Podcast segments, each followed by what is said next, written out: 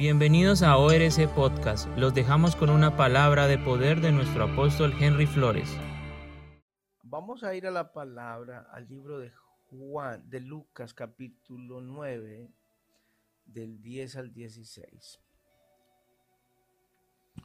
Y mire lo que nos dice la palabra de Dios. Amén. Lucas 9, 10. Vueltos los apóstoles le contaron todo lo que se había hecho y tomándolos se retiró aparte a un lugar desierto de la ciudad llamada Bethsaida. 11. Y cuando la gente lo supo, le siguió y, y les recibió y les hablaban del reino de Dios y sanaban a los que necesitaban ser curados. 12. Pero el día comenzaba a declinar y, acercándose los doce le dijeron, despida a la gente para que vayan a las aldeas y campos alrededor y se alojen y encuentren alimentos, porque aquí estamos en un lugar desierto. 13. Él les dijo, Dale vosotros de comer.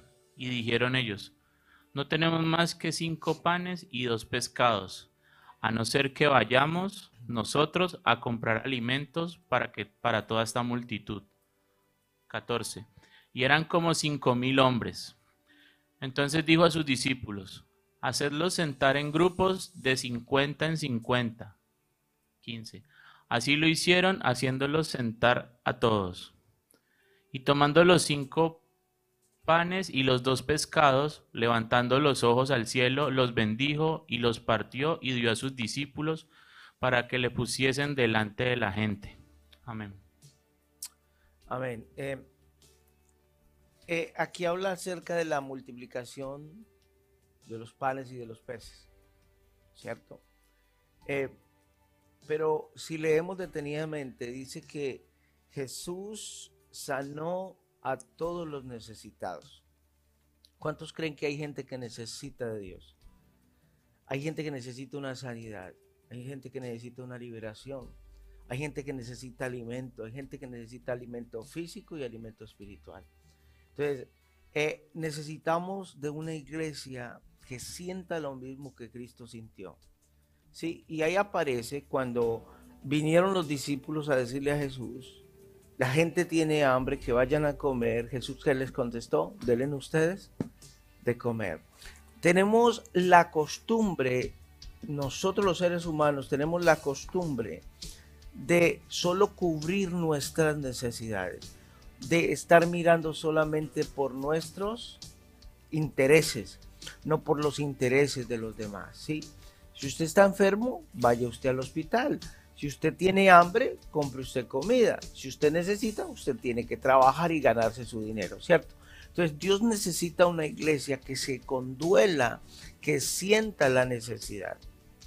Eh, ¿A qué vino Jesús a la tierra? A enseñarnos el Padre.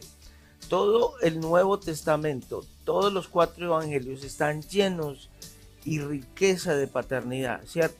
Pero cuando, cuando vemos la palabra Padre, veíamos el viernes de la vigilia, veíamos que Padre es el que suple, el que llena, el que cuida, el que protege, ¿sí?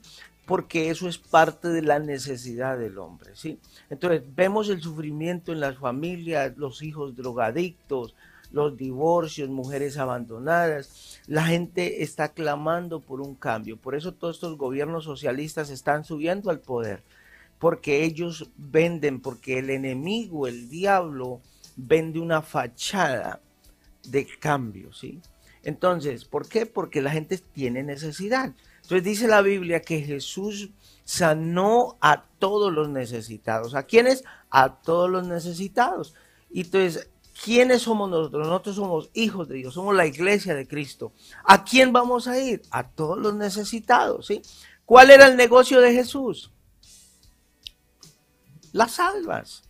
Ese era el negocio de Jesús, las almas. ¿Cuál es el negocio de nosotros? Las almas tiene que ser el negocio. Eh, debemos de pasar de demandantes a ofertantes.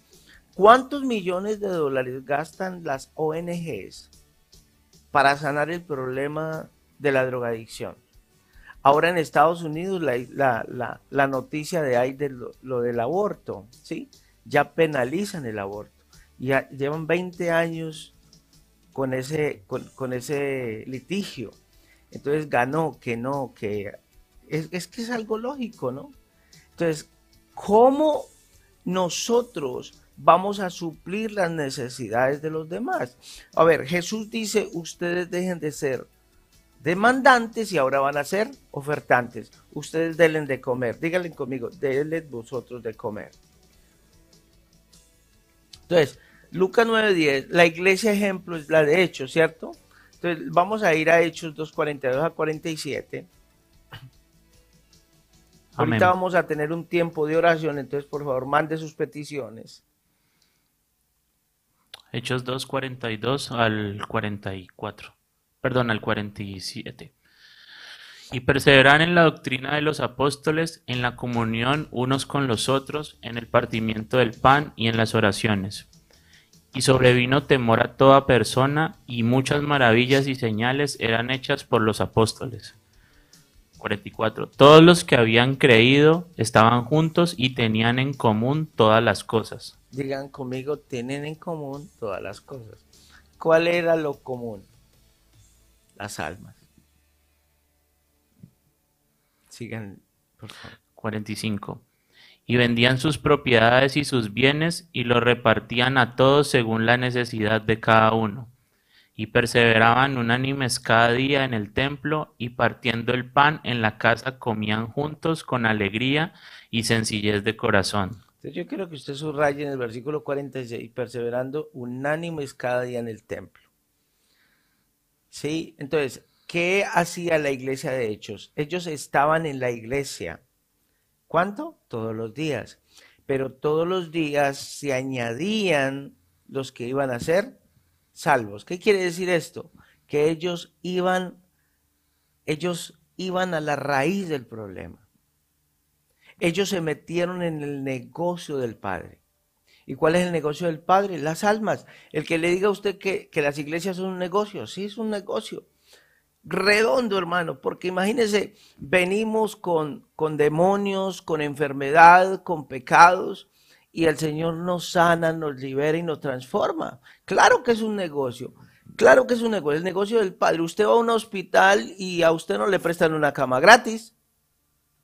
¿Sí o no? Y en el reino el Señor lo da por gracia gratuitamente. Es un negocio, un negocio de gracia, un negocio de, de verdad. Amén. No solo creyentes, ellos no solo eran creyentes adentro del templo, ellos eran creyentes afuera. Vemos que ellos traían, los que estaban afuera, los traían adentro. ¿Era por qué? Porque no solamente mantenían en la iglesia encerrados, iban y traían la gente cada día, digan conmigo, cada día o sea que todos los días hay alguien que necesita de Dios.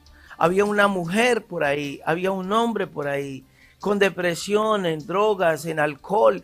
Ahí habían todos los días. Y dice la Biblia que ellos vendían sus propiedades.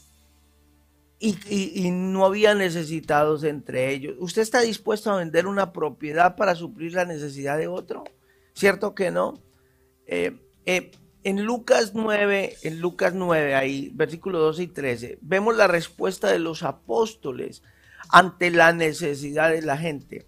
Era una necesidad ¿qué? Física. Entonces yo quiero que usted se enfoque en una necesidad.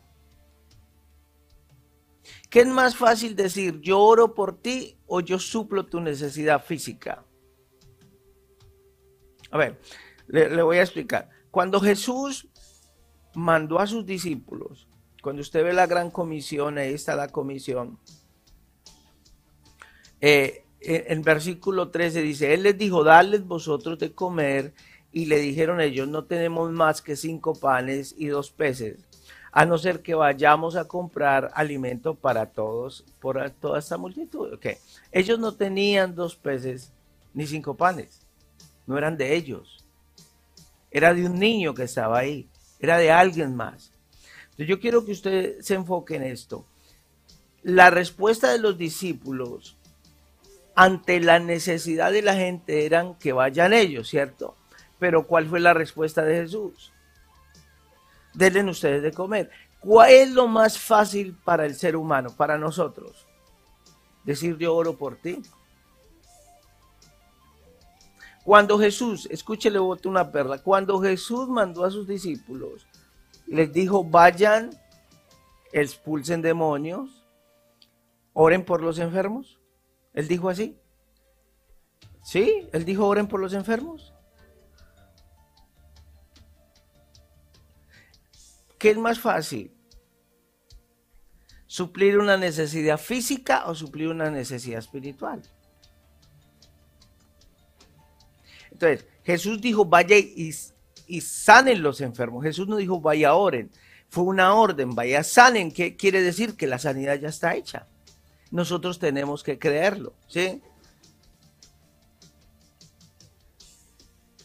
Entonces, ¿cuántos días estaban los discípulos en el templo? Todos los días.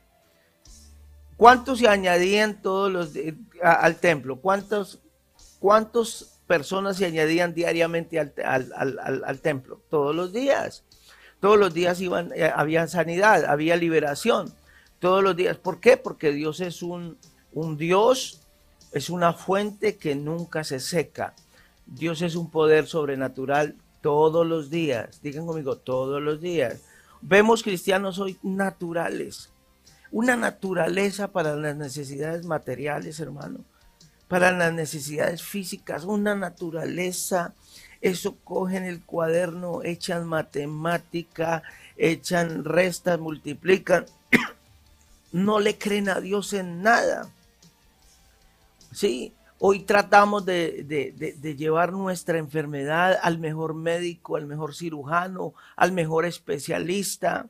Sí, eh, la drogadicción la tratamos de llevar a a desintoxicar de nuevo. No, el único que puede suplir nuestras necesidades físicas y espirituales se llama Jesucristo. Mateo 6:33 dice, ocupados del reino y lo demás será añadido. Comida, ropa y vestido. ¿sí?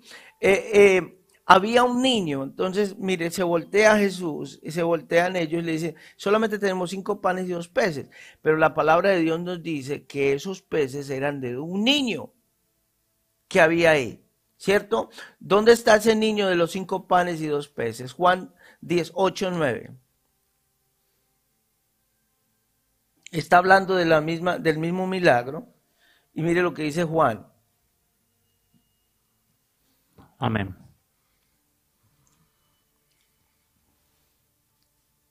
Juan 10, 8, 9. Todos los que antes vinieron, mm, no, ese no, no es. Los ladrones y salteadores, mm, no, es Juan 6, 1, 10. Eso sí es. Perdón. Perdón.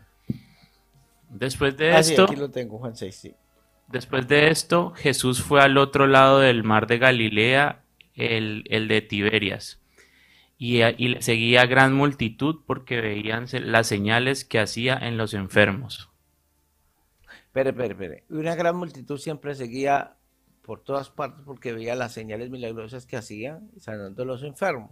Mira lo que dice el 3. Entonces subió Jesús a un monte y se sentó allí con sus discípulos. Y estaba cerca la Pascua, la fiesta de los judíos. Cuando alzó los ojos y vio que había venido a él gran multitud, dijo a Felipe, ¿De dónde compraremos pan para que coman estos? pero esto decía para probarles porque él sabía lo que había de hacer. Felipe le respondió, doscientos denarios de pan no bastarían para cada uno de ellos. Tómase un poco, para que cada uno de ellos tomase un poco.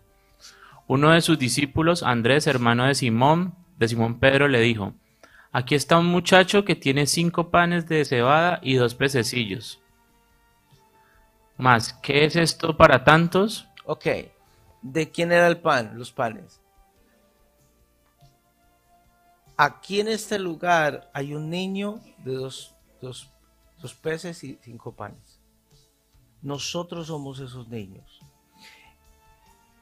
A ver, los panes con que lo, lo, que Jesús usó para hacer el milagro no le pertenecían a sus discípulos. Dios nos quiere utilizar a nosotros como canal de bendición a otros. Sí, entonces nosotros somos esos niños de los panes y de los peces para sanar a otras personas. Yo no sé si usted lo entiende. ¿Qué son cinco panes? Nada. ¿Qué son peces? Nada. Dios quiere usar nuestros talentos, nuestros dones, nuestros, nuestros, eh, todo lo que nosotros somos para sanar a otras personas. Denle vosotros de comer. El problema es que nosotros no les damos de comer. Nosotros seguimos como los discípulos. No tenemos que se mueran de hambre. Nuestros dones y nuestros talentos los tenemos retenidos, ¿sí? Entonces hoy vamos a orar. Eh, por favor, escriba su petición de oración. Hoy vamos aquí a orar todos. Vamos a ponernos en pie, por favor, vamos a orar. Yo necesito que usted coloque una petición de oración por aquella persona que usted evangelizó en la calle por aquella persona que está necesitada, por aquella persona, aquella familia que está necesitada, por su propia casa, por su propio esposo, por su propia esposa, no sé. Ore por esa necesidad. Nosotros somos esos, ese niño de los cinco panes y dos peces. Dios quiere usar lo que tenemos en nuestra mano. Los cinco panes representan los cinco ministerios. ¿Sí? Eh, representa el, apóstol, el, apóstol, el profeta, el pastor, el evangelista y el maestro. ¿sí? El maestro, aunque parezca muy insignificante, pero hace parte de las manos de Dios ¿sí? para sanar a los perdidos. Y los dos peces representan el Padre y el Hijo. ¿sí? Entonces vamos a orar al Señor, vamos a pedirle a Dios por esa necesidad por esa carga que nosotros llevamos. Amén.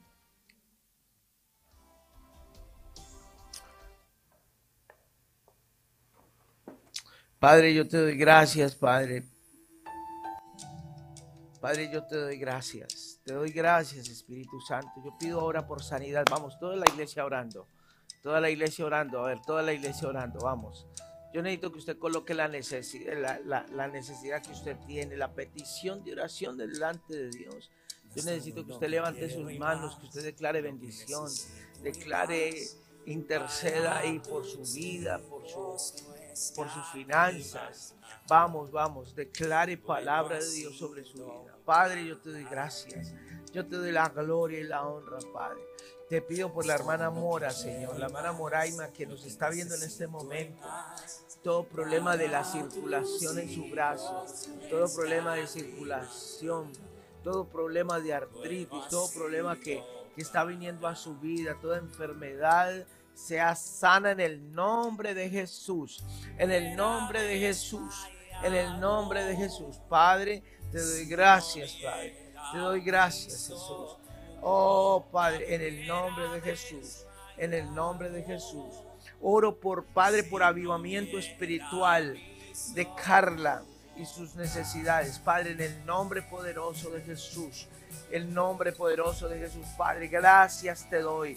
Yo pongo estas peticiones delante de ti, Señor toda enfermedad y sanada en el nombre de Jesús. Yo no oro, yo declaro la palabra ahora por sanidad, por liberación, por bendición. Ahora en el nombre de Jesús, en el nombre de Jesús, en el nombre de Jesús. Eh, Monique, Declaramos bendición financiera para tu vida, sanidad en tus finanzas ahora, pero reconoce que fue Dios quien lo hizo.